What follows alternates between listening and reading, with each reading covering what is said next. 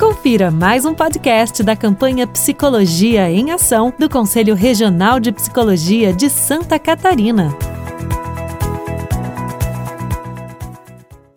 Então, boa noite a todos. Nós estamos ao vivo agora com a live sobre saúde mental nível terciário.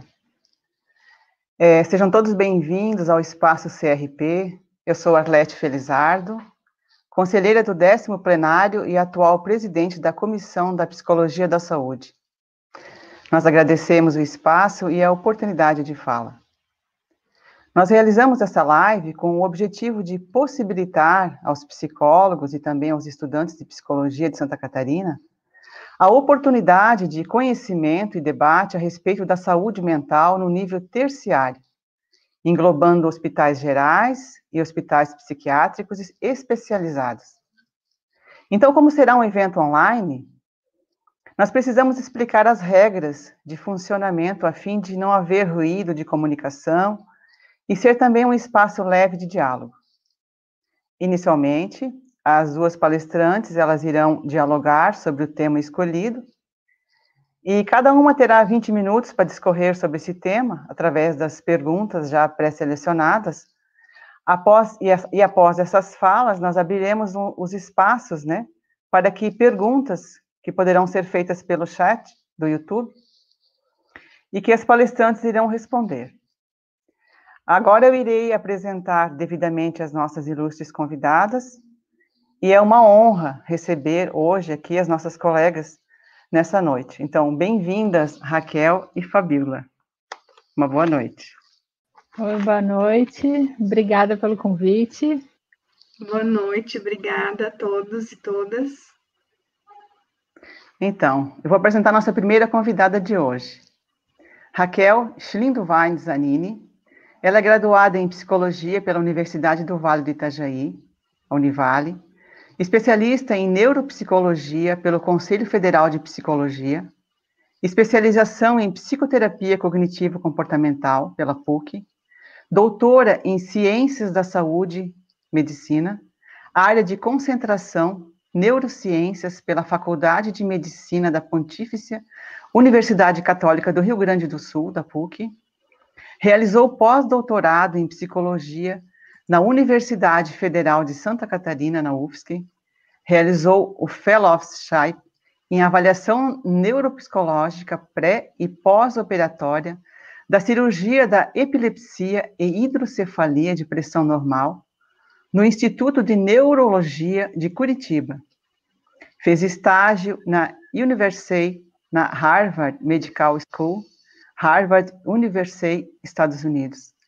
Atua como neuropsicóloga do Hospital Universitário, Universidade Federal de Santa Catarina. É professora do Programa de Mestrado em Saúde Mental, da U F S C, preceptora da Residência Multiprofissional, do H U, professora da Faculdade de Medicina, da Unisul, pesquisadora e coordenadora do Núcleo de Neuropsicologia e Saúde. A nossa colega psicóloga também, ela atua como co- colaboradora na Comissão de Saúde da Psicologia com o Conselho Regional de Psicologia do nosso décimo plenário. A nossa segunda convidada de hoje é a nossa querida Fabíola Lângaro. Ela é doutora em Psicologia pela Universidade Federal de Santa Catarina, mestre em Psicologia pela Universidade Federal de Santa Catarina, especialista em Psicologia da Saúde Hospitalar pelas Faculdades Pequeno Príncipe, especialista em Psicologia Hospitalar e em Psicologia Clínica pelo Conselho Regional de Psicologia e especialista em Psicologia Existencialista Sartreana pela Unisul. Ela é psicóloga pela Universidade do Vale do Itajaí. Foi docente convidada nos programas de residência em psicologia no Hospital Municipal São José, em Joinville, entre os anos de dois mil e catorze e dois mil e dezoito, e na Maternidade Darcy Vargas, em dois mil e dezessete a dois mil e dezoito. Psicóloga hospitalar no Hospital da Unimed, Joinville, de dois mil e dez a dois mil e quinze, e no Hospital, e no hospital S O S Cardio, em Florianópolis, de dois mil e quinze a dois mil e vinte. Atualmente, Fabíola é docente do curso de Psicologia da Universidade do Sul de Santa Catarina, Unisul, sendo orientadora de estágio em Psicologia Hospitalar. Nossa colega Fabíola também faz parte da Comissão de Saúde da Psicologia como nossa colaboradora. Então, eu passo agora a, a palavra à nossa convidada Raquel. É, nós temos muitas dúvidas, Raquel, mas nós selecionamos aqui algumas perguntas que você poderia nos trazer, nos elucidar essas questões, ok? A primeira pergunta que nós temos para você é: qual é a diferença entre atenção básica de nível terciário? Oi, é, quando a gente se refere, de modo geral, à rede de saúde, especialmente o SUS, né, que é o Sistema Único de Saúde, nós temos basicamente quatro níveis, né? Primário, secundário, terciário, e ainda tem um, um nível auxiliar. Então, o primário normalmente são casos leves, casos simples, que muitas vezes as pessoas conseguem, deveriam conseguir, né? A gente está dizendo como era para ser, né? É, na unidade básica de saúde do seu bairro. Aí nós temos um nível secundário, que são casos moderados de complexidade, que também aí a gente pensa que é, que é a média complexidade, que aí você já tem um nível um pouquinho maior. E o nível terciário é o que você tem no hospital geral e nos hospitais psiquiátricos especializados, né? Então, o hospital geral, ele vai receber pacientes com transtornos mentais em situação aguda, né? Então, de preferência, de preferência, sim, dentro, é que a clientela é essa, né? Então, de preferência, esses pacientes, eles têm uma comorbidade clínica muito importante e pedem internações breves, né? E, e o, então, quer dizer, nesse caso, essa alta complexidade, ela é um conjunto de procedimentos que pede uma tecnologia de alto custo, pede serviços mais qualificados e mais especializados que os demais níveis, né, que é média e, e, e baixa e atenção básica, e eles normalmente, eles, eles também têm um serviço todo de reabilitação, de seguimento, de avaliação, de cirurgia, de exame, que os outros não têm. Então, a gente, o ideal era que a população utilizasse isso o seguinte: vai na unidade básica, não conseguiu, a unidade, aí vai para o MED, e não ir, por exemplo, para uma, para uma, para um hospital geral, para resolver, por exemplo, uma gripe, que aí você é, não está utilizando a rede de uma forma eficiente, né? E os hospitais psiquiátricos que são especializados, né, eles acabam recebendo também pacientes com transtornos mentais agudos, né, também pode ter comorbidade, e eles também são mais focados para esse sentido. Quando eu falei dos serviços afins de saúde, que são de uma forma mais complementar, aí a gente tem aquelas residências terapêuticas, aquelas comunidades terapêuticas voltadas principalmente para a dependência química, né? E ainda, nesse sentido, eu queria comentar também o seguinte: no hospital geral, quando pensa em alta complexidade, vocês podem pensar o seguinte: ah, é, mas é, ele também recebe um paciente com transtorno mental, paciente com surto, com suicídio, tentativa suicida, vai para lá, o SAMU leva na ambulância, a gente atende na hora. Sim. Então, qual a diferença de um paciente que, com transtorno mental, que vai para um hospital geral, como o H U, e de um paciente com transtorno mental que vai para um hospital psiquiátrico? Basicamente é o seguinte: a grande maioria dos casos, eles têm uma condição biomédica associada. Por exemplo, epilepsia. Um paciente pode ter uma epilepsia grave, refratária, e ainda ter um transtorno mental. O paciente teve um traumatismo craniano, teve um acidente de carro, e ainda ter também um transtorno mental. Então, geralmente, o paciente que vai para um hospital geral, ele tem uma condição mental, de modo geral. Então, você não tem como deixar, olha, você só, você só tem depressão, então você não vai para cá. Mas se você teve um acidente, você tem que ir. Então, acaba que os pacientes que vão para o hospital, eles já têm comor- muitas comorbidades que necessitam de uma complexidade maior na equipe multiprofissional e nos exames.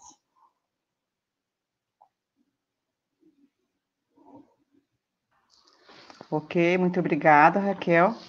Eu passo agora uma pergunta para a nossa colega Fabíola. Tá? É, Fabíola, na rede de saúde, onde fica inserida a atuação das clínicas e escolas das faculdades de psicologia? Obrigada, Arlete, pela, pela questão colocada. É, então, a gente pode pensar assim, que as, as faculdades, as universidades, elas geralmente oferecem é, assistência psicológica, os, os, a gente tem aí as clínicas escolas, né, como você coloca, é, mas também tem, assim, uma, uma ampla possibilidade de atuação, né, em toda a rede, assim, então, vai desde os, das clínicas escolas, dentro das, das universidades e faculdades, que aí se articulam mais a, a rede primária, né, assim, nesse nível mais de uma assistência a, primária à saúde, é, a gente pode ter estudantes de psicologia inseridos em unidades básicas de saúde, fazendo parte das equipes, contribuindo na, na assistência em saúde mental nesse nível de atenção primária, é, e também na atenção secundária, assim, a, a gente tem aí alguns ambulatórios especializados em algumas cidades, o próprio CAPS também, né, é, existem muitas atividades de estágio realizadas em CAPS, em diversas cidades também, onde eles existem, e é algo bem importante, é uma contribuição bem importante que as universidades e as faculdades é, promovem, e a gente tem em alguns locais também, em algumas cidades, serviços de psicologia é, compostas aí por estudantes de psicologia dentro de alguns hospitais, né, eu tenho um pouco dessa...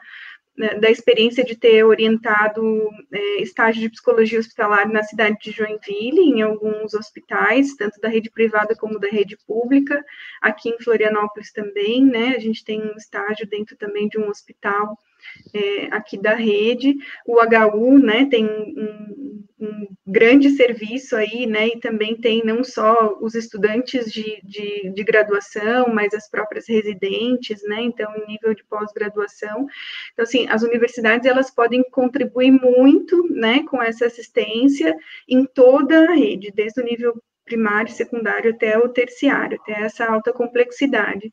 E é bem interessante a gente pensar, assim, que quando a gente fala, por exemplo, da, da psicologia na rede de atenção à saúde, talvez a, a, as pessoas estejam mais acostumadas a pensar no psicólogo dentro dos CAPS, porque aí é, é muito, né, não, não, é, é um espaço, assim, onde é imprescindível que haja, de fato, a presença do psicólogo, né, mas a gente sabe que tem hospitais que, às vezes, não tem, né, um serviço de psicologia organizado, e também, né, tem algumas unidades básicas de saúde, por exemplo, que não tem também, né, hoje em dia, claro, já tem muitos, uh, muitas unidades básicas com psicólogos presentes, mas muitas vezes poucos e, e ainda em número realmente insuficiente para atender as demandas que existem, assim, né, da população, principalmente, de fato, nessa, nessa rede pública, assim, né, então, as universidades têm uma grande contribuição nesse sentido de, de, de enfim, promover projetos, não só o atendimento direto a, aos usuários da rede, mas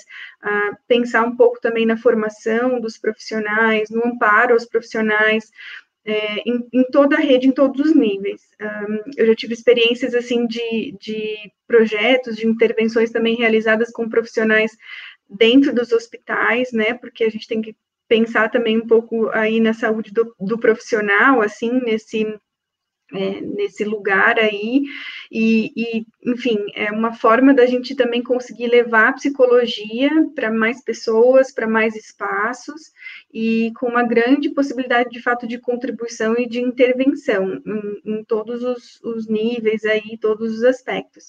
Então, é, assim, para os estudantes é uma excelente oportunidade de, de formação, de experiência, isso contribui muito, né, e para a rede também, que geralmente está sobrecarregada, né, que tem profissionais aí, É, enfim, tentando dar conta de grandes demandas, também é sempre um grande auxílio, assim, e, e a gente vê trabalhos muito importantes sendo re, é, desenvolvidos, não só em nível de estágio, né, se a gente for pensar, mas também incluindo aí os projetos de extensão e de pesquisa.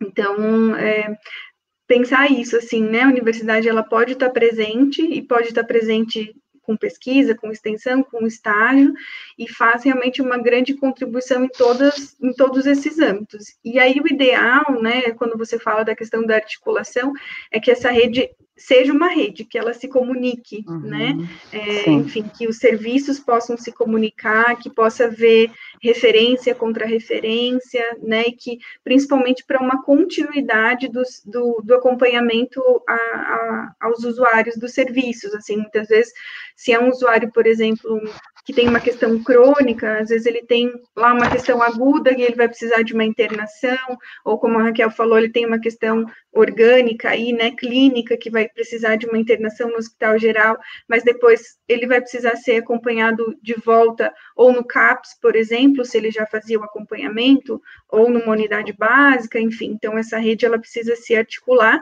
e nesse sentido, os serviços oferecidos aí pelas universidades, eles também têm que se articular dentro dessa rede. E, Fabíola, muito obrigada, tá? É, pela tua resposta, com certeza esclareceu bastante, né, os nossos ouvintes aí, e eu queria agora perguntar para para Raquel que ela pudesse falar um pouquinho sobre a atuação dela no ambiente de trabalho dela.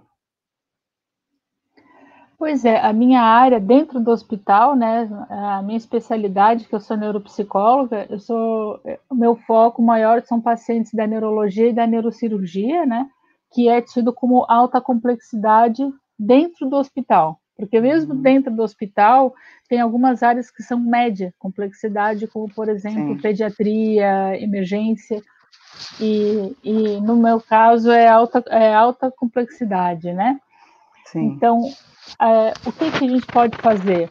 Avaliação neuropsicológica, diagnóstico diferencial, né, a própria reabilitação cognitiva, a psicoterapia desse paciente e da família impactados com o diagnóstico é, neurológico, né? Então, uhum, por exemplo, um paciente vem com um quadro de demência, será que é, essa demência, a gente ajudar a definir se é uma demência frontotemporal, se é uma demência por Alzheimer, se é, uma, é um declínio cognitivo que está numa situação borderline de, de, de uma demência, que funções são mais afetadas. Uhum. Outro aspecto também importante é o da epilepsia, que a gente também atende, e tem que fazer uma avaliação, muitas vezes, para indicação e mapeamento desse paciente para neurocirurgia, né, que tem a cirurgia da epilepsia, em que é feita uma ressecção da, do foco epileptogênico em cirurgia. A questão também de portaria de doenças raras, como também é o caso da esclerose lateral amiotrófica, que nós temos um ambulatório de seguimento, que o paciente passa a ser avaliado por nós e fica até a morte, que é uma doença progressiva, também crônica, sem prognóstico é muito reservado, né? Uhum. E a própria reabilitação cognitiva, que nós temos um ambulatório também de pacientes neurológicos, como, por exemplo, acidente vascular encefálico, traumatismo craniano, são casos de pacientes que nós também é, somos envolvidos, né? E isso, e isso acaba, é, atualmente, ainda cria, tem uma atenção maior, porque esses pacientes ainda estão num cenário de Covid, né? Porque os pacientes, sim, estão com medo de ir para o hospital por causa do Covid. E, na, e no nosso caso, o paciente, ele não tem só doença neurológica, ele também tem, muitas vezes, um transtorno mental associado, também, talvez, pode ter Covid, ah. ele também pode ter um câncer de cérebro, ele também pode ir a óbito, aí tem a questão da morte encefálica. Então, é um contexto é, é multifacetado, na realidade, né? Que impacta a família, impacta o paciente, impacta também os profissionais é, da equipe, né, como psicólogos, médicos, enfermagem, enfim, né? Sim. Então tá, muito obrigada, Raquel. E eu também gostaria de pedir para a Fabíola, né, para que ela falasse também um pouco da atuação dela, do, do ambiente de trabalho dela para a gente. Pode ser, Fabíola? Claro, Arlete. É, então, assim, uh, pensar um pouquinho hoje eu, eu assim, a minha, a minha maior, maior foco de atuação sempre foi em hospital geral, né, é, embora eu tenha trabalhado também em U T I, focada bastante em U T I e relacionado à cardiologia, né, mas bastante na área do, assim, no hospital geral e muito com cuidados paliativos, né, uhum. é, a, assim, na atenção a, a pacientes com doenças que, que têm doenças aí graves, que ameaçam a continuidade de vida e que, assim, os cuidados paliativos, que é um, é um, é um cuidado que pode ser realizado desde o diagnóstico dessas doenças graves, mas dentro do hospital, geralmente, a gente acaba é, acompanhando mais os pacientes que estão em, em fase final de vida, realmente. Né?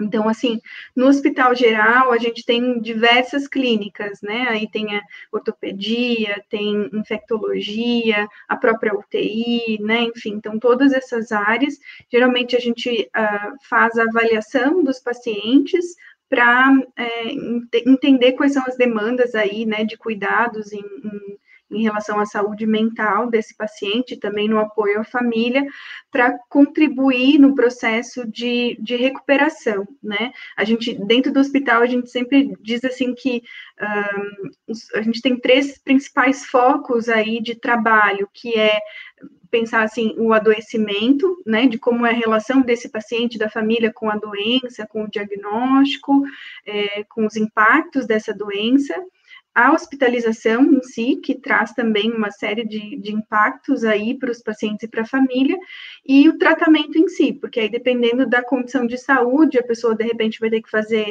uma cirurgia, ou vai ter que fazer um tratamento de longa, né, de longa internação, às vezes uma quimioterapia no câncer, enfim, às vezes tratamento com antibióticos, aí uma, né, uma série de possibilidades aí, então...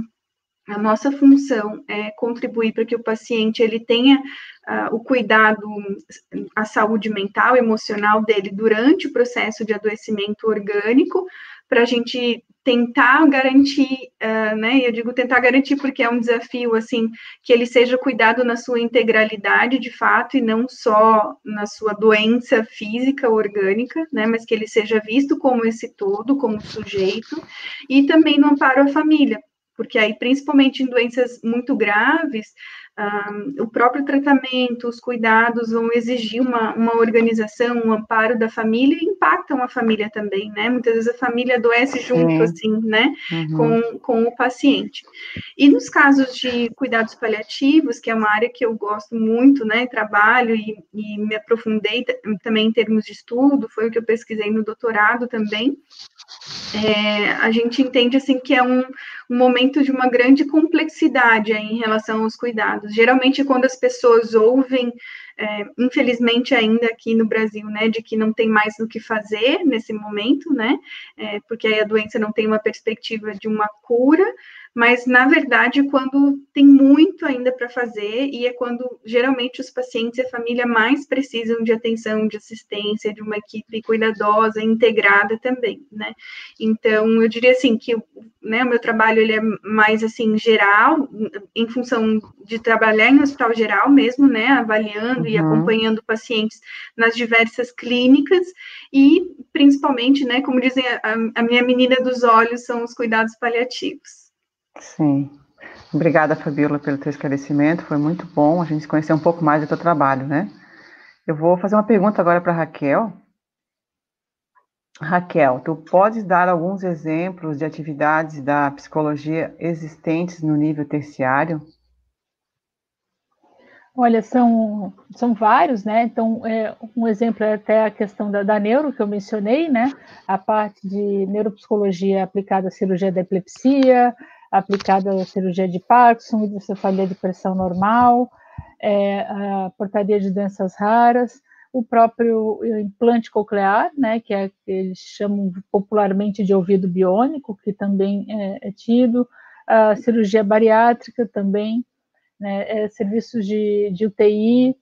Então, são várias, é, várias áreas, né, que dentro do, de um hospital eles consideram como alta complexidade, como essas, uhum. por exemplo. Sim, ok, Raquel, muito obrigada.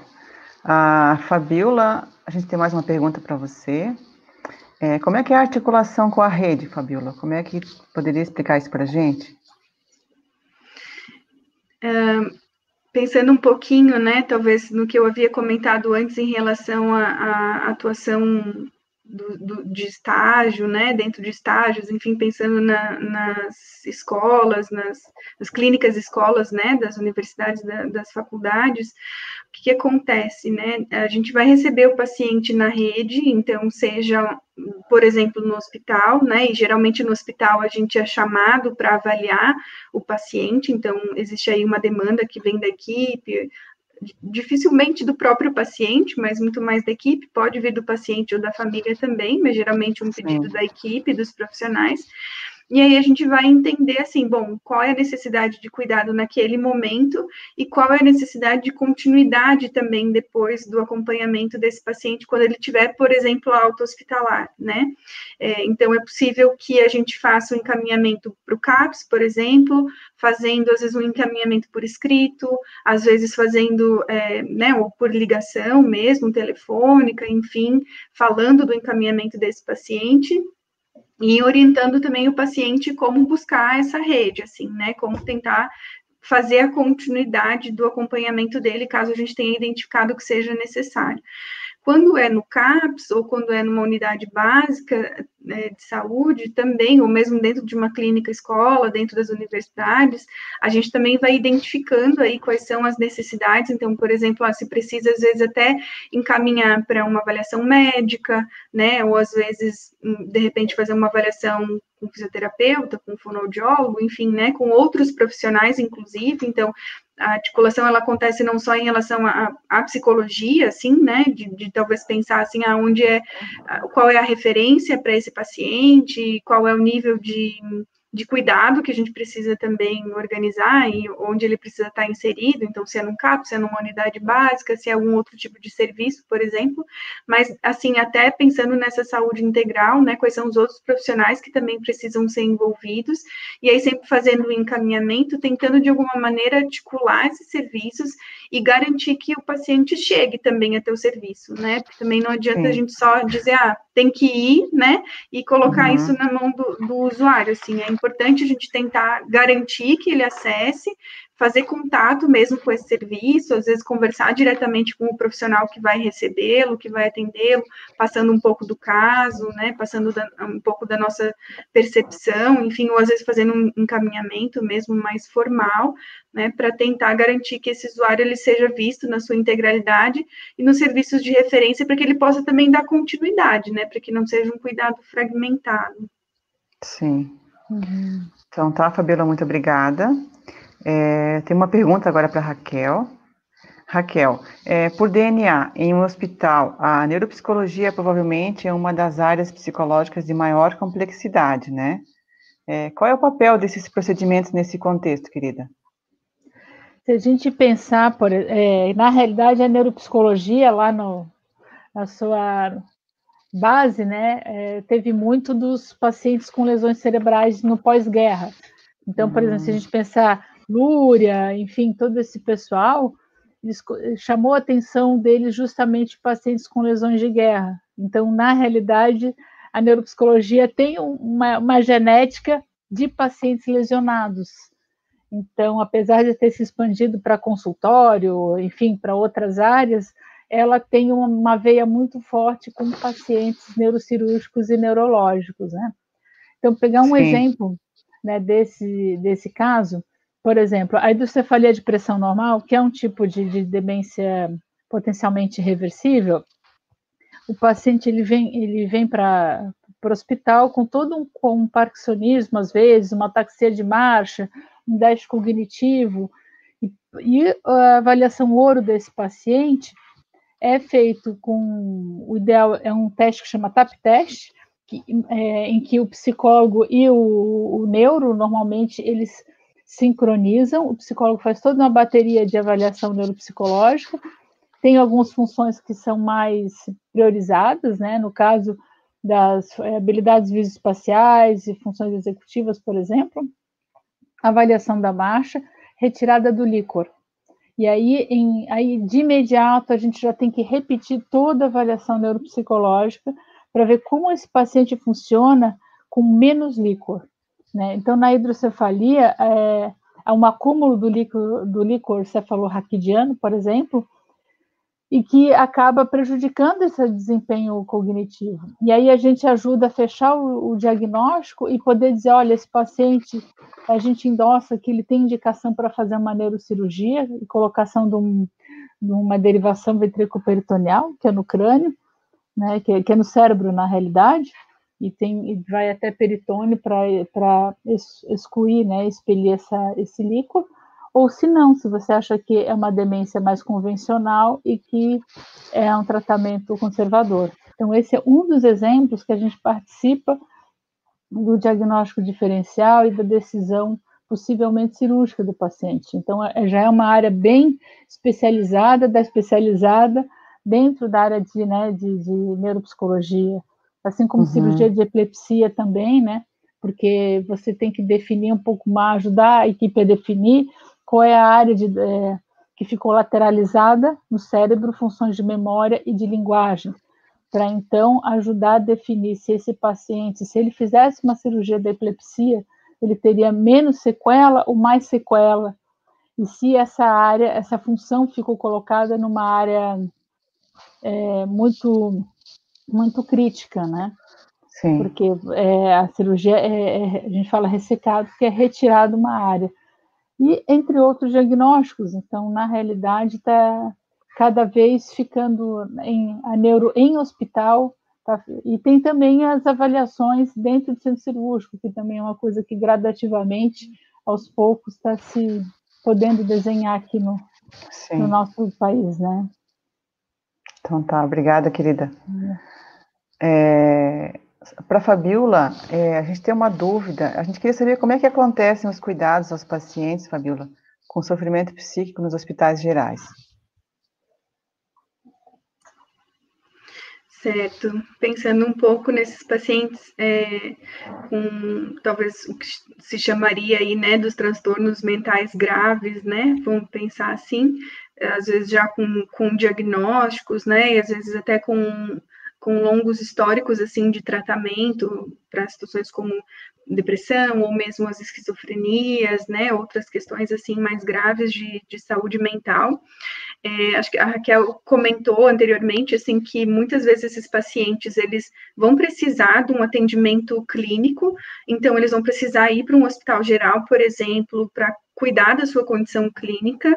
É, muitas vezes são pacientes que, quando já tem também um longo histórico, muitas vezes, é, dessas, desse sofrimento psíquico, e dependendo de como isso também foi cuidado, são pacientes que às vezes têm um pouco mais de propensão, ou estão mais vulneráveis a, a algumas doenças, porque às vezes também tem um pouco de dificuldade em relação ao próprio autocuidado, né, então são pacientes que muitas vezes vão precisar, de fato, de, de bastante cuidados médicos e clínicos, enfim, e aí quando eles são hospitalizados, é, a gente precisa cuidar, assim, a gente tem que pensar que o foco talvez vai ser, para alguns deles aí, a, a condição clínica, né, mas a gente não pode esquecer do cuidado à condição de saúde mental dele nesse momento, porque se, uh, mesmo quem às vezes não tem um histórico de depressão, de ansiedade, ou enfim, uma esquizofrenia, algum outro transtorno, É, sofre, né, durante uma hospitalização, tem os seus impactos, muitas vezes essas pessoas, elas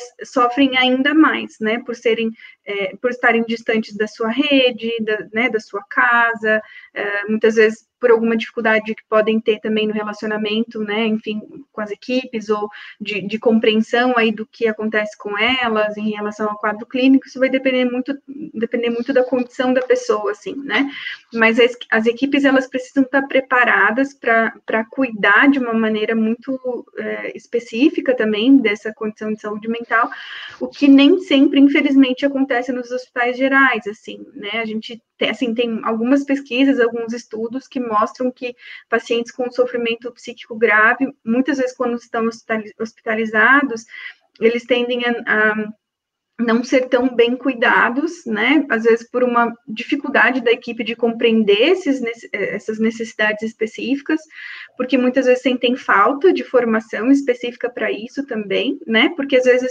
dizem, ah, não, mas eu não fui, não fui formado para cuidar de paciente com transtorno mental grave, por exemplo, né, eu fui formado para cuidar, não sei, né, de um pós-cirúrgico, né, é, e às vezes sentem dificuldade em função da sua formação, assim, né, e claro, aí tem a questão das rotinas do hospital, porque às vezes são pacientes que demandam um pouco mais de atenção, de cuidado, e dentro de uma rotina corrida, assim, né, de hospital, enfim, às vezes as equipes têm um pouco de dificuldade de, é, de fazer um cuidado adequado, né, vamos pensar assim, né, e quando o paciente, ele, quando ele, quando a pessoa com, com algum sofrimento psíquico grave, aí, algum transtorno mental grave, né, vamos chamar assim, ela vai precisar de atenção à sua condição de saúde mental, então, assim, geralmente ela vai, então, ou para uh, hospitais psiquiátricos, né, que hoje em dia, assim, existem, mas com internações mais breves, assim, a gente tem, por exemplo, o Instituto de Psiquiatria aqui em Florianópolis, né,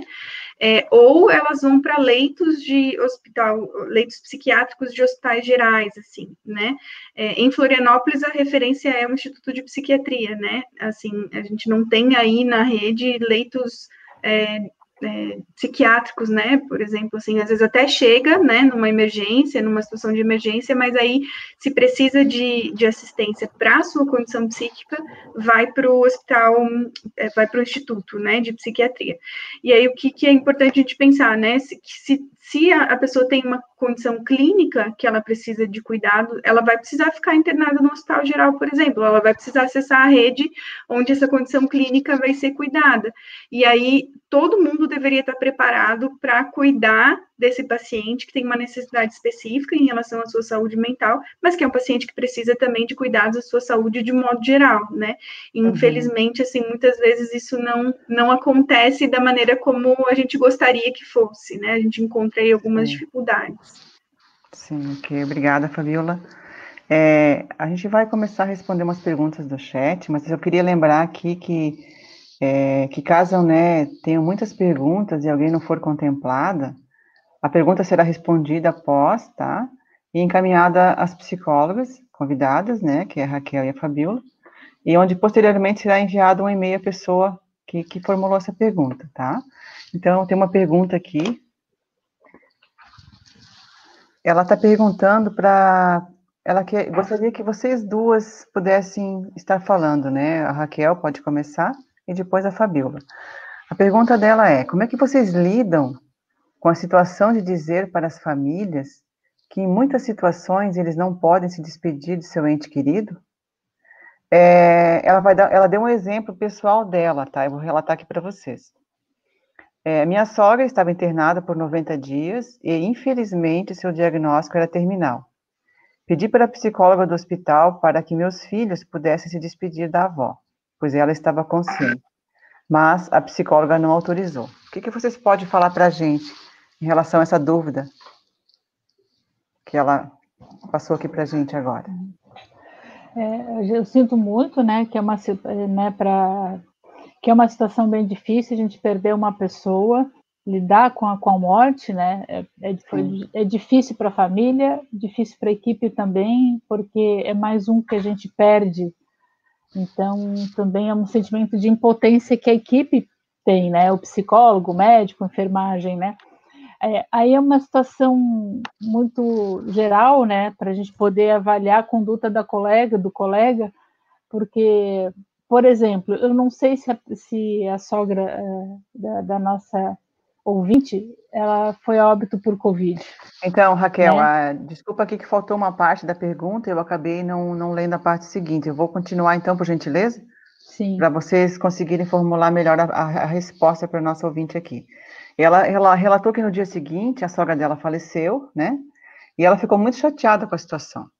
Aí ela disse uhum. assim, eu tentei entender no âmbito da psicologia, pois eu sou psicóloga, mas uhum. se isso acontece com uma família que não tem esse entendimento, e a mesma família culpa a psicóloga pela não oportunidade da despedida, como é que a profissional da psicologia hospitalar lida com essas situações?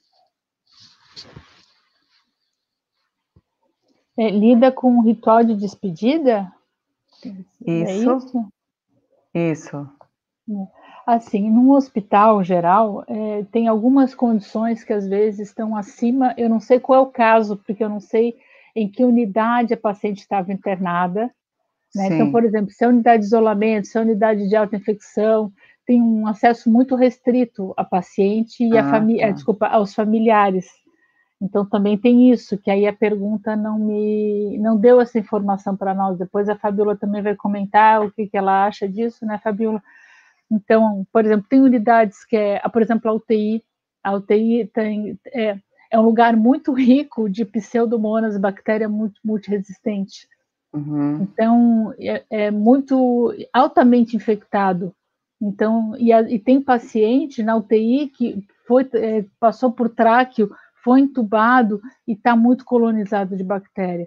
Então, eu não... E até que, então, às vezes, é uma forma até de preservar os outros pacientes.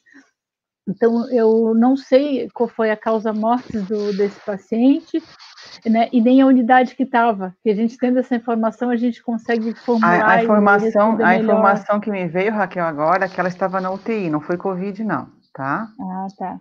Pois é, é a U T I tem a bactéria multiresistente, pseudomonas, com frequência, e se está...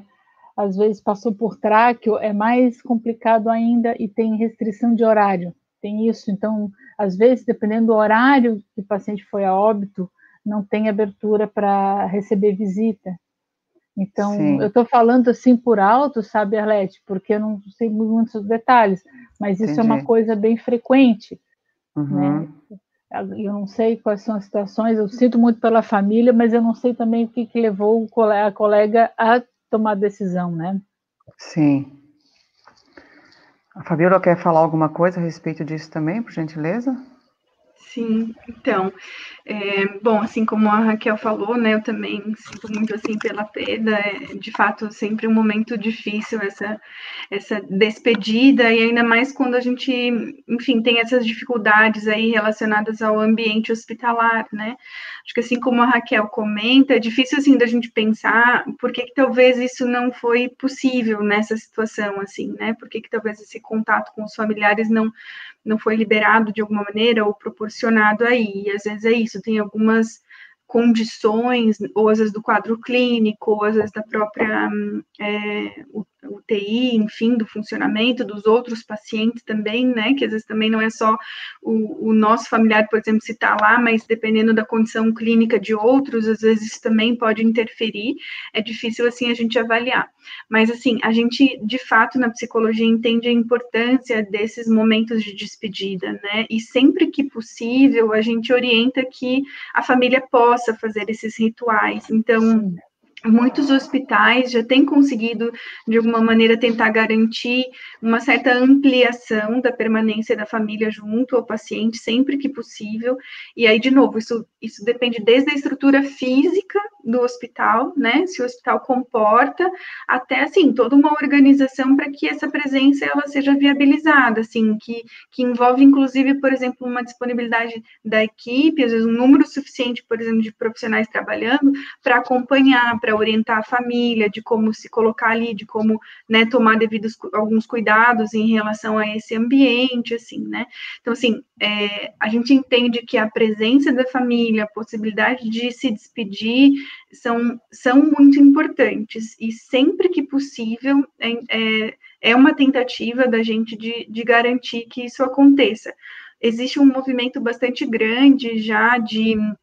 É, de, assim, de, de, do que a gente chama de U T Is abertas, assim, né, que, que de fato permane- possam garantir a permanência, ou, assim, de, por mais tempo, ou às vezes até como acompanhante ali, né, a família mais tempo com o paciente, com acompanha- ou como acompanhante, porque a gente entende que para o paciente isso é muito bom, né, muitas vezes ajuda, assim, até em quadros de ansiedade, é, pode atuar como, é, até prevenção de quadros de delírio, né, que são que questões aí, assim, uma, uma síndrome mental, mas que é causada por, por questões orgânicas, né, é, e ao mesmo tempo para a família, isso também, claro, não para qualquer familiar, assim, a gente tem que pensar que a gente sempre tem que avaliar também a condição do familiar, tanto em relação ao desejo de estar ali, como a sua condição também para acompanhar, já que principalmente a U T I é um lugar assim, muito complexo, assim, às vezes a gente acha que dá conta, não, eu quero ir, quero ficar, mas a gente também não tem a dimensão, assim, né, de como é essa rotina, de como são os cuidados,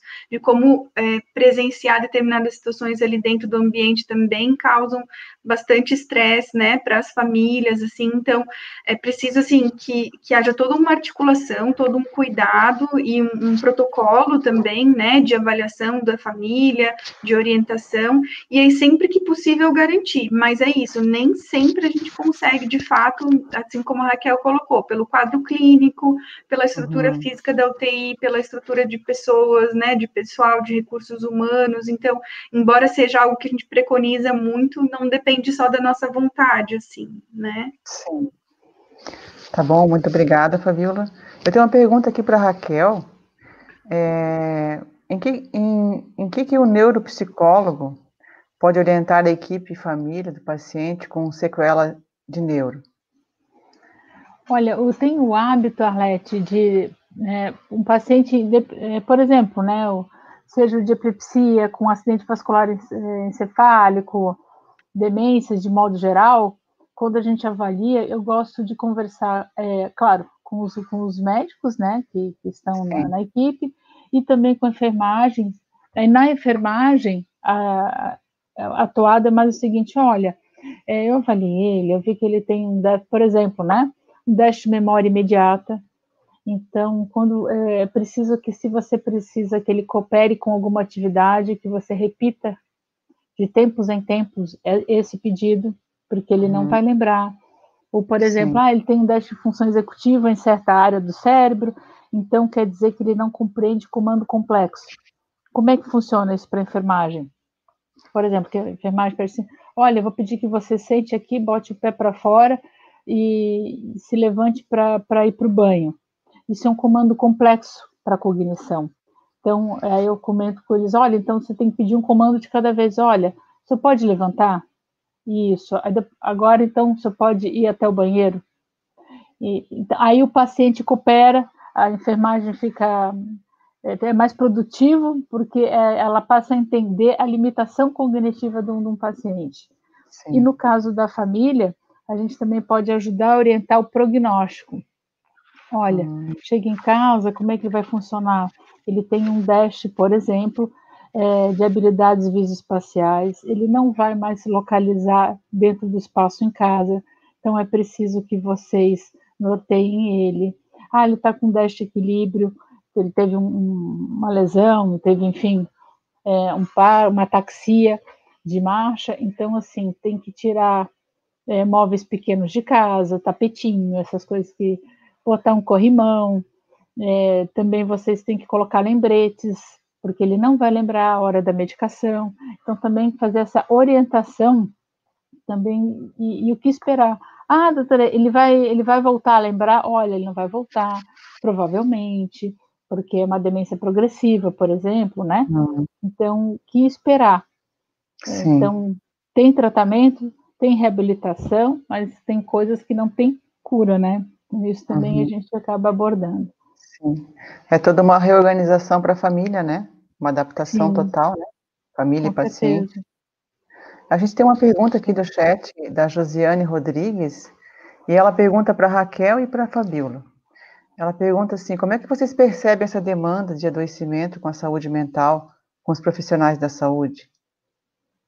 Quer começar, Fabíola? Pode ser, pode ser.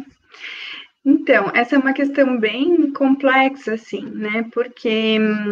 É, ao mesmo tempo que, de fato, né, a, o, os profissionais de saúde, eles geralmente são bastante impactados aí, é, pela, pelo seu trabalho, né, por estarem em contato direto com o sofrimento do, das pessoas, enfim, das famílias, com histórias muito impactantes, assim, muitas vezes, né, enfim, com a morte, como a, a Raquel comentou, né, é, assim, os hospitais, de modo geral, eles não têm, assim, não teriam condições, por exemplo, de necessariamente fazer um cuidado muito específico com os profissionais de saúde, e eu, e eu muitas vezes, eu, assim, é, é uma grande questão para a psicologia, né? Porque, assim, até que ponto, por exemplo, é também uma responsabilidade da instituição, né? Cuidar especificamente da saúde mental dos profissionais. Acho que, assim, a gente pode, sim, pensar em ações de... de saúde, pensando na saúde do trabalhador, por exemplo, é, acho que isso é, é totalmente possível e desejável que aconteça, é, muitas vezes aí são mais os psicólogos da área organizacional, por exemplo, que promovem esse tipo de ação, pensando em estimular autocuidado, pensando em de repente oferecer algum suporte, algum apoio. Alguns locais, alguns hospitais, por exemplo, fazem uma espécie de plantão psicológico, por exemplo, né, pra, para os profissionais de saúde, porque às vezes tem situações críticas, agudas, e que às vezes uma escuta uh, mais ali como uma espécie de plantão pode realmente ajudar a pessoa a se organizar, né, mas muitas vezes a pessoa realmente precisaria pensar, assim, em, em talvez pensar como ela, ela pode buscar, né, o apoio, por exemplo, psicológico, se for o caso, e aí o hospital, ele pode organizar um, um pouco, assim, uma, uma escuta, um acolhimento para fazer encaminhamentos, né, vamos pensar, assim, para uh, estimular e auxiliar esse profissional de saúde a buscar, Uh, enfim, né, acessar esse amparo que ele precisar, seja com, às vezes, uma avaliação psiquiátrica, seja uma, um acompanhamento psicológico, por exemplo, né, então, assim, é, a gente sabe que, por exemplo, para burnout, né, os profissionais de saúde são, assim, uma classe de, de, de trabalhadores aí extremamente vulneráveis a, a burnout, uhum. né, pelas condições de trabalho, é, assim, até em, em relação a, a horas de trabalho, às vezes a falta, né, escassez, dificuldade em relação a materiais.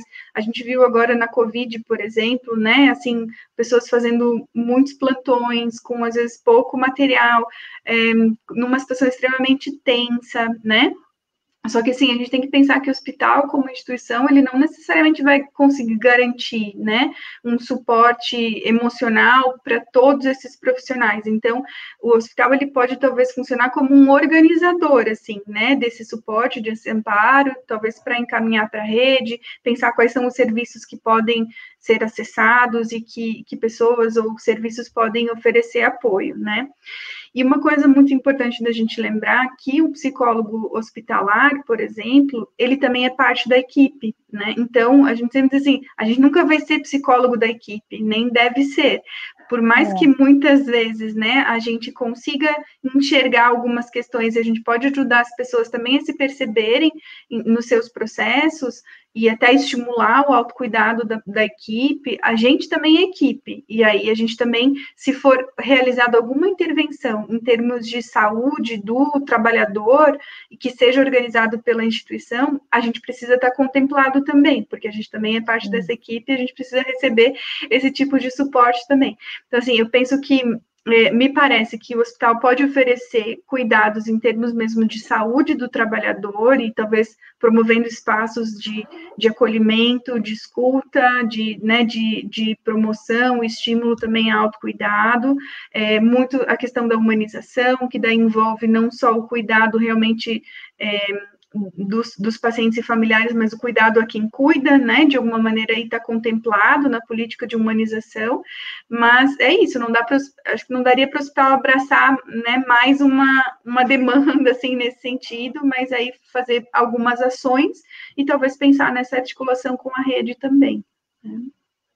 Raquel, não sei se você quer, né, complementar. É. Não, achei que tu falasse muito bem, mas é, só complementando, indo na mesma toada que tu, né, É, pois é, então, como ela falou mesmo da gente como equipe, né, como ela, a Fabíola lembrou bem, a gente faz parte dessa equipe, né, a, a gente vive, eu falo a gente como equipe, né, são pressões psicológicas bem fortes, né, então a gente tem uma quantidade de trabalho, quantidade, né, de trabalho a executar, e, em pouco tempo, porque são muitos pacientes, os, é, em hospital os procedimentos exigem capacitação, né? Então, como eu falei, alta complexidade, então o psicólogo ele tem que dominar mais transtornos, dominar mais procedimentos, a enfermagem, o médico, fisioterapia, enfim, né?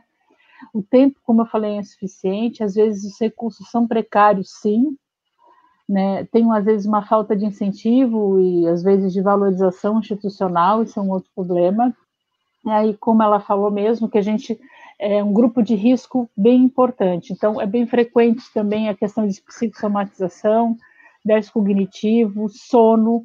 É, a, a classe de profissionais de saúde é campeão do, de uso de abuso de drogas, inclusive ilícitas, né, como os psicotrópicos, é campeão, inclusive de afastamento por burnout, e, e a questão também do sentimento de impotência, porque a gente é finito e o nosso poder enquanto equipe, a gente é, não consegue resolver tudo que a gente gostaria dos pacientes. E aí entra também mais um, um, uma questão, né? A questão do, é, da expectativa da, da, do público de que quem é de um hospital é, dá, dá conta. Quem é do, de hospital é forte, não uhum. sofre, não, não fica triste na hora que fecha a porta e vai para casa e diz, cara, eu não acredito. Só que isso o paciente não vê, a família não vê, o público não vê. Né, quando você dorme mal, porque, gente, esse dia foi pesadíssimo, mas ninguém está vendo. Mas há uma, um consenso da população leiga que, sim, né, os profissionais de saúde, eles, eles, eles, não, eles não são vulneráveis, né? É essa a imagem. Né? Agora há pouco a gente viu com a questão do Covid, que isso é outra situação também, né? Às vezes você atende um paciente que dizem que não tem Covid, depois foi, aconteceu comigo, e no dia seguinte foi abrir o prontuário, ele positivou o P C R. Assim, gente, eu atendi ele, ele sem máscara, ele sem nada, ele na ventilação. Aí lá fui eu fazer exame de Covid. Mas, enfim, voltando. Então, isso é... Cara, a pessoa se acostuma, você vai... Essa vivência de hospital, de óbito, de tudo, é, de sequela, de diagnóstico, de... de Né, de, de terminalidade, e terminalidade também em vida, né, porque uma demência, uma sequela por um traumatismo craniano, é uma, é uma, na minha opinião, é uma morte em vida também, né, porque essa pessoa nunca mais vai ser o que ela era antes. Sim. Isso abala a gente, só que a sociedade cobra que não. E, e nisso a gente acha que tem que dar conta mesmo. Aí é uma categoria uhum. que às vezes procura menos... Uhum. Né, atendimento psicológico, atendimento médico para cuidar de si, e aí não consigo, né? Então, eu acho que também, que é por aí também isso. Eu vejo é, na, na, na minha prática profissional, né? A gente Sim. não tem que dar conta. Né? E a gente tem que, né, Raquel, a gente tem que estar em terapia também, né? A gente enquanto profissional, Sim. né? Sempre, é né? É verdade. É, nós, é, nós temos outra pergunta aqui do chat, é, não sei se vocês...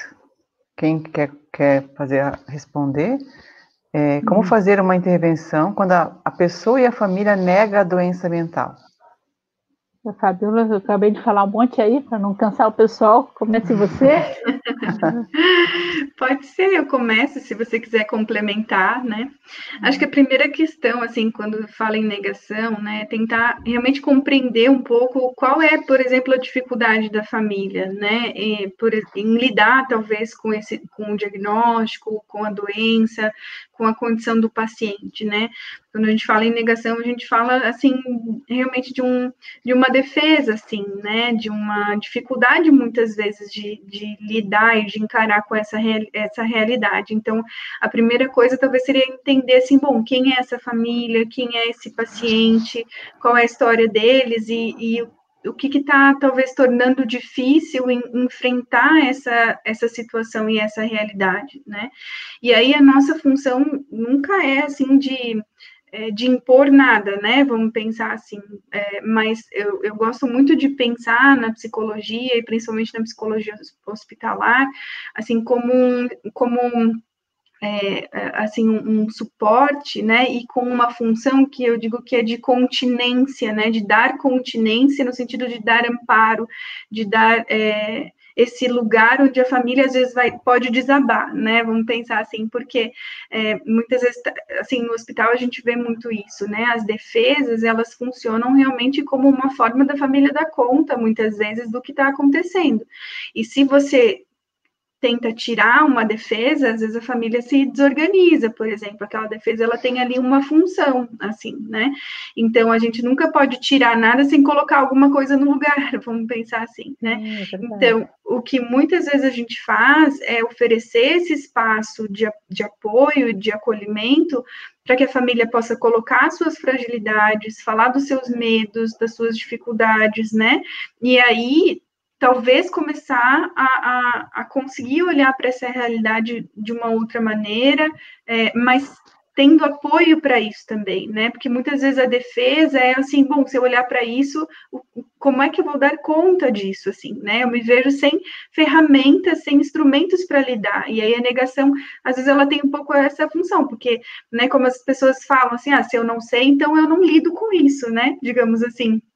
Eu não vou ter que me haver com isso, e se, eu, e se eu não nego mais, de alguma maneira não é mais possível negar, eu, de alguma maneira eu vou ter que fazer algo também frente a isso, com isso que acontece. Então, a, acho que, assim, então a primeira questão é um pouco isso, de entender o porquê dessa negação, como que ela acontece, quais são os medos, as fantasias, as angústias e as ansiedades dessa família, e aos poucos ir dando condição para que ela possa... É, sair desse lugar de negação, ir para algum outro lugar, digamos assim, que seja, né, então, de uma... Mas também, assim, um espaço, de certa forma, seguro, em que ela, a família se sinta amparada, para ir lidando, então, com essa condição de uma outra maneira, assim, né? Não sei se a Raquel quer complementar. Sim, acho que falasse super bem, né? E, é, e que aí a gente tem em mente, apesar de ser meio didático, mas ajuda o pessoal a pensar é, nas fases da, do luto, da Kübler-Ross, né? Então, que tem a negação, tem a barganha, aceitação, enfim, isso, de modo geral, é, é frequente, então a gente acaba se guiando um pouco por isso, né? Então, e eu noto também que essa negação fica um pouquinho diferente dependendo da doença que o paciente deu entrada, né? Então, por exemplo... na esclerose lateral amiotrófica, né, que é uma doença, é aquela do Stephen Hawking, né, da, da, que ela é progressiva, é terminal, enfim, que nós acompanhamos até a morte, é, quando eles entram, já já está em paliativo, enfim, já, já teve um desenrolar, assim, da, da história, a forma como eles é, lidam com a, com a finitude e a família é muito diferente, do, por exemplo, do paciente que vem para uma situação mais uh, abrupta, e aí ali tem uma morte encefálica no hospital, e aí a gente vai falar para a equipe, para a família. E, e aí, por, por exemplo, e claro, a família também não tem obrigação de saber de algumas coisas, de que, como funciona a, até reflexos neurológicos de um paciente de morte encefálica. Por exemplo, eu tenho um reflexo de Lázaro, né, que, que tem toques, né, que, que, que são feitos no, no paciente, em morte cerebral, teoricamente, já, né, que ele tem, uma movimento, tem um reflexo motor, e aí, só que isso acontece mesmo já no, no óbito cerebral, e a família, às vezes, se agarra, né, em algumas coisas, é, no sentido de que, olha, ele está vivo, ele está vivo, então, é, é muito triste você tentar tirar essa, olha, na realidade, isso... É, é, já é um reflexo, enfim, que mesmo quem tem morte cerebral tem, não funciona mais, e aí tem a questão depois também de doação de órgãos, aí a negação também pode ficar, quem vai bem resignado para doar órgãos é diferente da pessoa que está negando a morte, então, quer dizer, é, é, um, é, uma, é uma estrada diferente que cada um vai vai ter que traçar, e que o psicólogo também vai ter que acompanhar essa família nisso, né? É, nós temos mais uma pergunta que vem direcionada para ti, Raquel. Elas estão perguntando aqui que em casos de pacientes que adoecem, como por exemplo, com a doença de Parkinson, é, é, como, a, como é que a neuropsicologia auxilia nesse tratamento e quais os encaminhamentos são solicitados para auxiliar a saúde mental? É, obrigada pela pergunta, né? É, o Parkinson, dependendo da fase em que ele está, ele, é, ele já tem um comprometimento motor é, importante, rigidez muscular, é, tem um quadro, pode ter também quadro de alucinação, de frontalização, né? Ele fica com uma alteração de comportamento, né? Então, a, é, às vezes a pessoa tem a, a família... que como é o clássico, o pessoal fala, ah, Parkinson, porque ele fica tremendo, né? Na realidade, o Parkinson, à medida que ele vai andando, é, progredindo a doença, é degenerativo, sim, né? Principalmente pegando a área de de dopamina, né, de substância negra, então isso é muito... Tem, assim, é, em nível estrutural também, há uma perda, não só em nível de comportamento. Então, vai ter alteração de comportamento, às vezes tem quadro de alucinação, quadro de agressividade, então a família também, além, é, também tem que estar preparada para isso. Às vezes a medicação deles tem o, um levodopa, é, dessa, dessa natureza, aí também vai ter que ter antipsicótico com frequência, então é um coquetelzinho que mantém ele estável por mais tempo. E às vezes os pacientes, eles cospem, tá? Então também a família tem que ir lá conferir se ele tomou, tá? Só abrir um, esse parênteses, né? Então a família tem que... E ele tem que estar em supervisão, tem que estar supervisionado, porque a partir do momento do moderado para frente, ele, ele pode ter esses rompantes de comportamentos, né? Mais para frente pode ter também o que a gente chama de uma liberação frontal, que eles ficam mais desinibidos. Então, por exemplo, com, pode ter um linguajar mais frouxo, mais sexualizado, né? Sem o que a gente chama popularmente de filtro. Então, é, a questão comportamental e cognitiva também vai ter, pode estar prejudicado no Parkinson. Não só na doença de Alzheimer, que as pessoas têm o hábito de achar que é só um Alzheimer. Ok, obrigada, Raquel. Muito esclarecedor que você falou, né? Esse, nossa, tem ajudado, acho que eu tenho certeza que não só os profissionais da saúde que estamos assistindo, é, enquanto estudantes, mas pessoas familiares, né, que convivem com, com, com familiares, né, que passam por esse problema, né, do mal de Parkinson, né? Muito bom. Ah, temos mais uma, uma pergunta aqui que eles estão é, encaminhando, é, que é para ambas, tá? Você pode, a uhum. Fabíola, então, responder agora, depois a Raquel uhum. pode, né, dar uma, uhum. uma complementação. É, a pergunta é, na visão de vocês, é, estamos preparados para lidar com surtos psicóticos? Ainda existe preconceito no meio dos hospitais gerais? Aqui eles estão perguntando o preconceito da equipe de trabalho. Uhum. Então, é, assim, como eu comentei, né, alguns estudos falam sobre essa dificuldade dos hospitais gerais, né, então... É, assim, pensando mesmo nos serviços que não são especializados, né, pra, no cuidado a, a pessoas com sofrimentos psíquicos graves ou transtornos mentais graves, é, de, de justamente oferecer o, o suporte, o amparo, o cuidado a esses uh, pacientes, né, porque aí quando a gente está falando aqui de surto psicótico, é, bom, é isso, é um paciente que ele precisa de uma atenção específica em relação à saúde mental, né, geralmente vai precisar de uma avaliação psiquiátrica, um acompanhamento psicológico nos serviços. Então, o que que acontece? Muitas vezes as pessoas que É, vão para um hospital geral trabalhar, as equipes de trabalho, muitas vezes elas tiveram lá na sua formação uma, uma, uma breve, né, é, assim, formação, um breve estudo sobre as questões de saúde mental. A partir do momento que elas se direcionam no seu trabalho para outras áreas, elas acabam muitas vezes não dando continuidade aí, né, esse tipo de formação. Então, geralmente as equipes que estão mais preparadas para lidar com essas questões, incluindo aí o surto psicótico, elas são equipes que estão nos serviços especializados. E aí a gente tem, né, um déficit, vamos pensar assim, de profissionais preparados para lidar com essas questões nos outros serviços, seja, vamos pensar numa unidade básica de saúde, né, em algum ambulatório, num pronto atendimento, enfim, ou mesmo num hospital geral.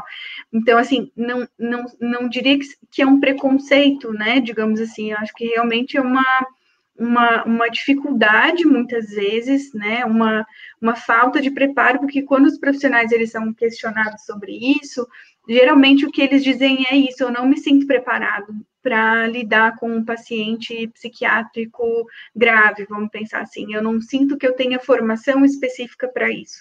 Então, muitas vezes, pensando um pouco nos hospitais, quem vai fazer o suporte são os psicólogos e aí os psiquiatras, né, que às vezes os hospitais têm um, um, um psiquiatra que fica, né, meio que de, de plantão, ou faz plantão, ou que é chamado em alguns casos também, né, é, então, geralmente fica mais a cargo ainda desses profissionais da área da saúde, né, ditos aí especificamente da saúde mental para fazer esse amparo, e as demais equipes muitas vezes se sentem despreparadas realmente para cuidar desses pacientes, e com isso, muitas vezes, o cuidado não, não, seja, não chega a ser um cuidado eficiente, né? Infelizmente, muitas vezes acontece mais uma contenção, né, física, química, às vezes, né, é, do que talvez um outro tipo de manejo que pudesse, muitas vezes, inclusive, até prevenir, né, talvez um surto psicótico em alguma situação, ou gerenciar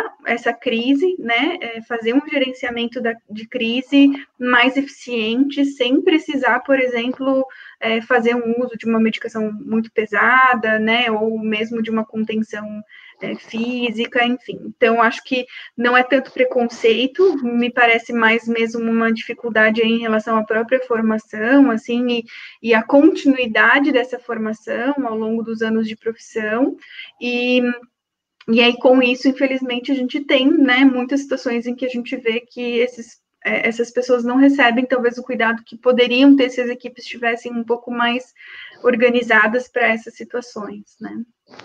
Sim. Quer complementar, Raquel? É, eu concordo, né? Obrigada. Eu concordo com a Fabíola e ainda nesse, nesse parâmetro, né? Pegar até o exemplo do H U, é, se esse paciente vai, ele vai para, de modo geral, é atendido por nós, da equipe da Neuro, uhum. né? E claro, é super bem atendido, o pessoal é super qualificado, né? Agora, e aí depois, e, só que se a gente for avaliar, é, por exemplo, eu teve um paciente psicótico que quis até me empurrar da janela. A janela não é preparada para o paciente em surto. É uma janela convencional, um pouquinho mais alta, mais difícil, mas a gente sabe que os hospitais psiquiátricos, eles têm a janela com vedação diferente. É, é diferente, né? E aí nem sempre a gente pode, talvez, ter, estar na segurança física, né, também, como se espera, né? A gente chama segurança, tudo, mas às vezes a gente está ali com um paciente fechado, vulnerável, né? E assim, e muitos que vão para o H U, depois a gente até depois descobre, ah, o cara tem surto psicótico, mas o cara também tem tem, tem transtorno bipolar do humor, o cara também tem uma sequela É, de alguma outra doença neurológica, enfim, uma epilepsia, tem aura, enfim, então às vezes eles têm mais coisas e acabam vão, vão ficando também, porque acaba tendo que resolver todo, todo o quadro, né, é, não só o comportamental, mas também o físico. Okay. Obrigada, Raquel. Nós temos mais uma pergunta aqui, chegou mais uma pergunta do chat aqui, é, na opinião de vocês, os hospitais não deveriam ter alguém em cada turno preparado para o atendimento ao paciente com mal de Alzheimer? Ela cita um exemplo aqui. Eu já acompanhei meu sogro em vários atendimentos de emergência, mas infelizmente em nenhum desses atendimentos não tivemos a atenção qualificada para o problema. O que vocês podem dizer para a gente, para essa, para esse pessoal aí, para essa, essa a, a moça, né, que fez a pergunta ali no chat? Falar para quer falar, Fabíola? Se você quiser falar, assim, por ser também de Alzheimer, se não posso falar, mas fiquei pensando, né, como se refere a doença de Alzheimer mais especificamente. Uhum. A gente tem, é, na realidade, né, quando se pensa em plantão, é, fora do horário comercial, é, não há a, a obrigatoriedade, de modo geral, a ser um super especialista na área. Por isso que muitas vezes a, a gente tem... É no, pegar um exemplo, né? um, uma, uma clínica de ortopedia, durante o dia tu tem ortopedista de mão, de joelho, e, e aí à noite você tem ortopedista geralzão, um clínico geral, um cirurgião geral. E num hospital isso acontece também. Às vezes dá sorte, o cara que está fazendo plantão, ele é um especialista na tua área, isso é, um, é uma sorte, né? Eu já fiz bastante plantão de final de semana, sobre aviso de noite. Então, quando vinha os pacientes neuro, já... Assim, opa, não, deixa que eu pego. Mas eu acho que o ideal era que pudesse ter, porque cada vez vem mais paciente com surto psicótico em decorrência de demência, inclusive doença de Alzheimer. Doença de Alzheimer é a demência mais frequente hoje no mundo, né? Se a gente for pensar, é, tem cerca de cinquenta milhões de pessoas com doença de Alzheimer, é muita gente.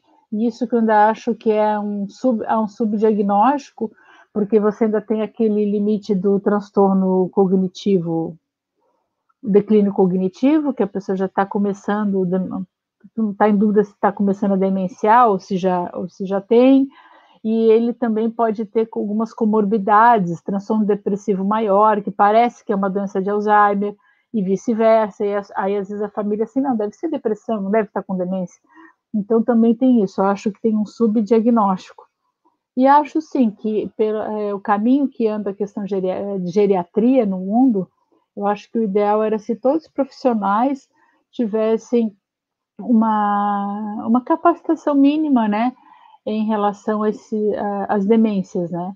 Todos acabam tendo, porque a prática é uma coisa que é, ela acaba, ela é, como é, ela é soberana, né? Você aprende na dor, então depois você sabe se virar de qualquer forma e acaba estudando e tal, mas eu acho que seria bem legal, sim, com certeza. É. Eu ia complementar, assim, algo que a gente tem visto muito nos hospitais também, é um pouco isso que a, que a Raquel fala, né, de uma complexidade cada vez maior, assim, dos casos, né, é, por exemplo, até em relação à doença de Alzheimer, né, quer dizer, talvez, se a gente for pensar, assim, vinte, trinta anos atrás, né, será que essa pessoa ia ter um diagnóstico, não ia, né, se, assim, a, e aí cada vez mais a gente É, assim, tem um aparato tecnológico maior, né, maiores possibilidades de tratamento, mas uma especialização maior, né, porque daí é como a Raquel falou, assim, ah, um ortopedista cuida do joelho, outro do cotovelo, outro do ombro, né, assim, e essa é uma tendência em função também do acúmulo de conhecimento, da, da complexificação, assim, né, do, dos, dos conhecimentos e, ao mesmo tempo, das condições, porque se a gente for pensar na população que está envelhecendo, né, então, um, às vezes a população, né, de idosos tem quatro, cinco doenças crônicas, por exemplo, né, ao mesmo tempo, o que talvez cinquenta anos atrás não era tão comum. Então, assim, me parece que há uma complexificação, assim, do, dos cuidados, né, do, enfim, das terapêuticas, mas também dos casos de modo geral.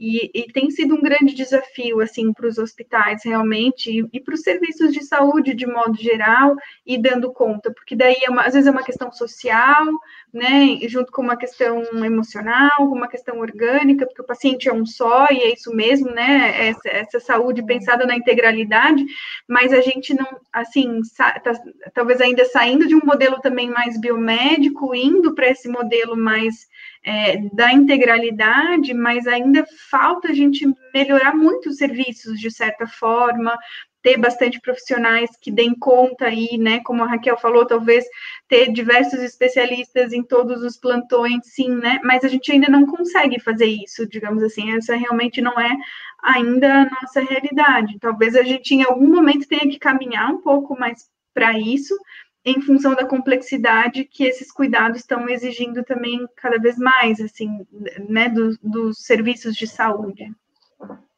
Ok, muito obrigada.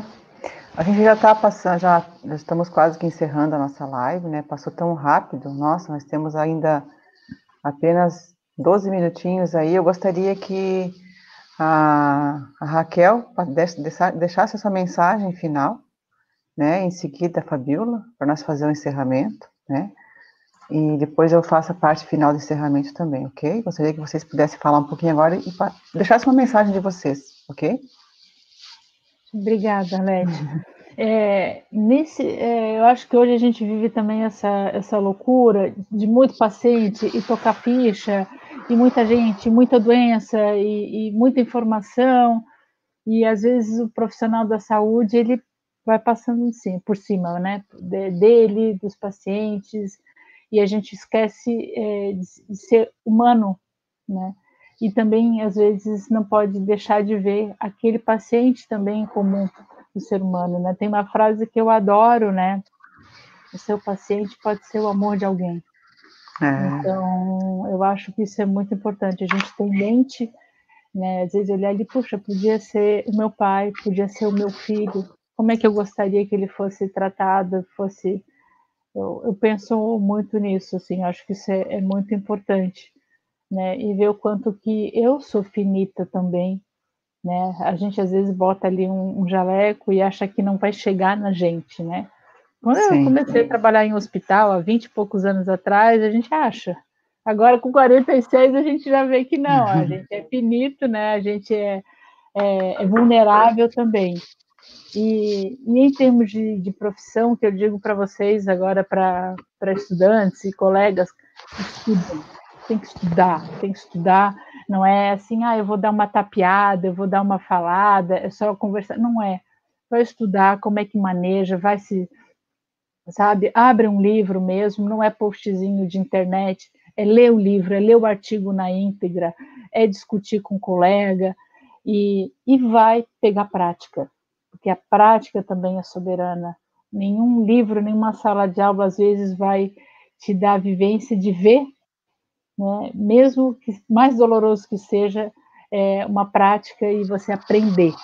Você vai ser, é um outro profissional, eu penso assim, o, o que tem uma prática. Então, se oferece na tua faculdade um estágio numa instituição, é, vai, aceita, vai atrás, sabe? Você vai ser um...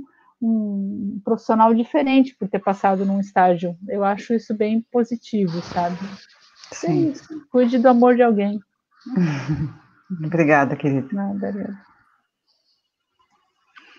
Então, é, quero também agradecer, né, a oportunidade de, de estar aqui, de participar com a Raquel, que é uma profissional também que eu admiro muito, obrigada, né, colega da área, e, e agradecer a oportunidade também, né, assim, de trocas e por falar de, de algo que é tão importante. É, eu sou, né, particularmente, assim, eu sou uma pessoa bastante apaixonada pela psicologia da saúde, pela psicologia hospitalar, assim, eu vejo que, claro, todas as áreas da psicologia são extremamente importantes, mas é, a gente vai fazendo o nosso caminho aí, né, e não, não é à toa, tem a ver com, com aquilo que a gente, que faz, é. que faz bater mais forte aí o coração, assim, né, é. É, então, assim... Acho que isso que a Raquel comenta, da gente estar sempre estudando, né, se comprometer muito com uma formação de qualidade, é, enfim, fazer formação, trocar com os profissionais, né, é, lidar com as nossas próprias questões também, né, tudo isso é fundamental para a gente oferecer um serviço de qualidade. E eu acho que a gente também, quem, quem já está na área, né, tem, tem aí um compromisso de tentar ampliar É, a possibilidade, assim, para que outros profissionais se insiram de alguma maneira, para a gente oferecer à população também mais desses atendimentos e desse, desse suporte, desse olhar para a saúde integral para a população. A gente sabe que a realidade, por exemplo, dos hospitais é que ainda tem poucos profissionais de psicologia, se a gente for pensar, considerando... É, assim, a, a, a demanda que existe, né, mas acho também que a gente está no caminho, assim, eu sou daquelas otimistas, né, digamos assim, que, que uhum. sempre pensa que a gente está conseguindo fazer uma psicologia com ética, com qualidade, com cuidado, comprometida, e que é um processo também, né, da gente caminhar e conquistar cada vez mais espaço, mas acho que é, é bem importante, assim, da gente tentar... É, se mobilizar também enquanto profissão para ocupar esses lugares, para levar a psicologia para essas equipes multiprofissionais e fazê-las, talvez aí como equipes interdisciplinares e funcionarem dessa, desse, desse modo, é o que as políticas de saúde também no Brasil prevêem. Valorizar muito o SUS, né? Acho que a gente precisa fazer isso também, não, não dá para a gente deixar, né, de, de registrar, de lembrar disso aqui, e, e pensar que a gente tem um sistema aí, assim, que, que é, é muito bem pensado, né? A gente precisa fazer um grande esforço para que ele seja colocado em prática, e a nossa profissão tem muito, muito a contribuir, assim, então acho que sim, estudar, né, ler, buscar, participar, é, interagir e, e, e agentes, né, se, se é, assim, se dar as mãos e, e um ao outro, assim, mesmo se apoiar, eu acho que é um grande caminho para a gente conquistar ainda mais espaços. Com certeza. Eu quero dizer para vocês, meninas, que o chat está bombando ali de elogios para vocês duas. Nossa! Obrigada. Até pra eu ganhei elogios. Nós, todas nós somos maravilhosas. Todos então, vocês a gente tem, nós temos ainda, nós temos alguns minutinhos e tem mais uma perguntinha que eles estão pediram aqui muito que querem saber. Se vocês têm indicações de livros de, de referência na área, o que, que vocês poderiam indicar? Olha, eu sou suspeita, né? Que agora, recentemente, foi lançado um novíssimo livro, que dá para ver, sim, né? Que é o, pela editora Pearson, Neuropsicologia dos Distúrbios Motores, e organizado pelo doutor Roberto Cruz e por mim. Olha então, só. É, não sei se dá para ver. Dá, Sim, dá para ver. Uhum. Dá pra Bem ver. bonita a capa, ficou ótimo. Sim. Obrigada, uhum. obrigada. Então, é, tem vários capítulos de todas de doenças que têm alguma implicação motora, né?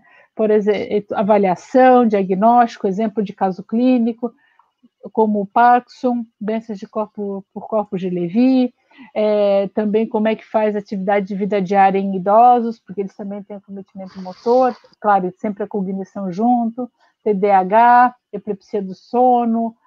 Tem várias, é, bem interessante, eu sou suspeita para falar, tá? Mas eu sugiro vocês dar uma olhadinha na internet para conhecer um pouquinho ah, ele. Sim. E o outro seria esse aqui que a gente, esse que a gente já tem desde dois mil e dezesseis, ele é bem fininho, bem introdutório da neuropsicologia, esse é meu e da doutora Clarice Pérez, da Universidade da U C L A de Los Angeles. Então, um capítulo de neuropsicologia jurídica, um capítulo de neuropsicologia hospitalar, um de avaliação do idoso, outro de T D A H, outro de autismo, básico para a pessoa ir se aproximando, né, uhum. da, da neuropsicologia. Minhas sugestões... Pra... Que bom, então, boas essas. sugestões. E para adquirir esses livros, é. Raquel, é só pela internet mesmo, né? Pessoal, é, mas essas contato, livrarias Saraiva, tem a... Catarinense tem, mas agora em épocas de pandemia, né? Então, sim, tem uh, um, esse aqui, editora W A K, é só botar a editora W A K, pelo site, sim, da editora, né? E esse aqui, editora Pearson, que é que faz o V A I S, teste de V A I S de inteligência, né? Sim. É, pela internet, eles entregam na casa da pessoa. Ok, muito obrigada. Muito obrigada. Legal.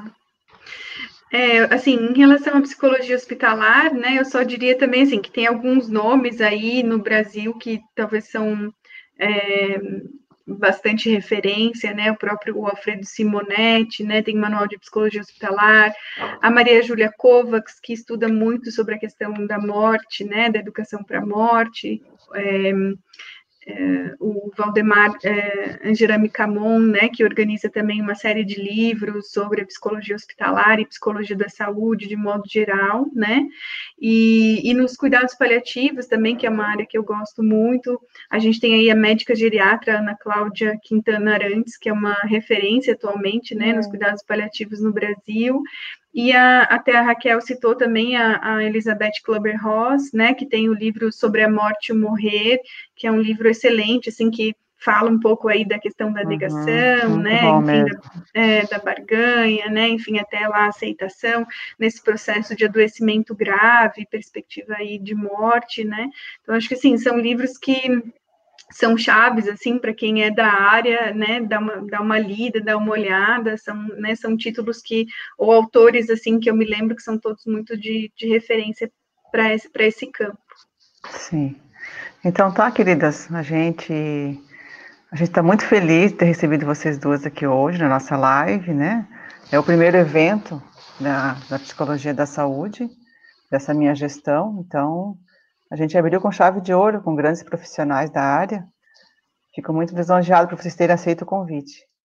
E eu quero aqui, então, em nome do C R P, né, e da Comissão da Psicologia da Saúde, agradecer a você, Raquel, e a você, Fabíola. Obrigada, muito né, obrigada.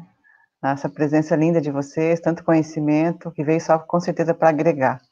Né, e a todos os profissionais, né, da, que estavam nos assistindo, né, estão nos assistindo, os estudantes, é, convidados, né, que também não são psicólogos, mas eu sei que tem pessoas aí de outras áreas, da enfermagem e tal, que estavam assistindo, estavam junto com a gente, é, que, que estavam participando, né, da nossa live. Então, eu tenho certeza que essa foi uma, uma das primeiras, tá? De muitas que virão por aí.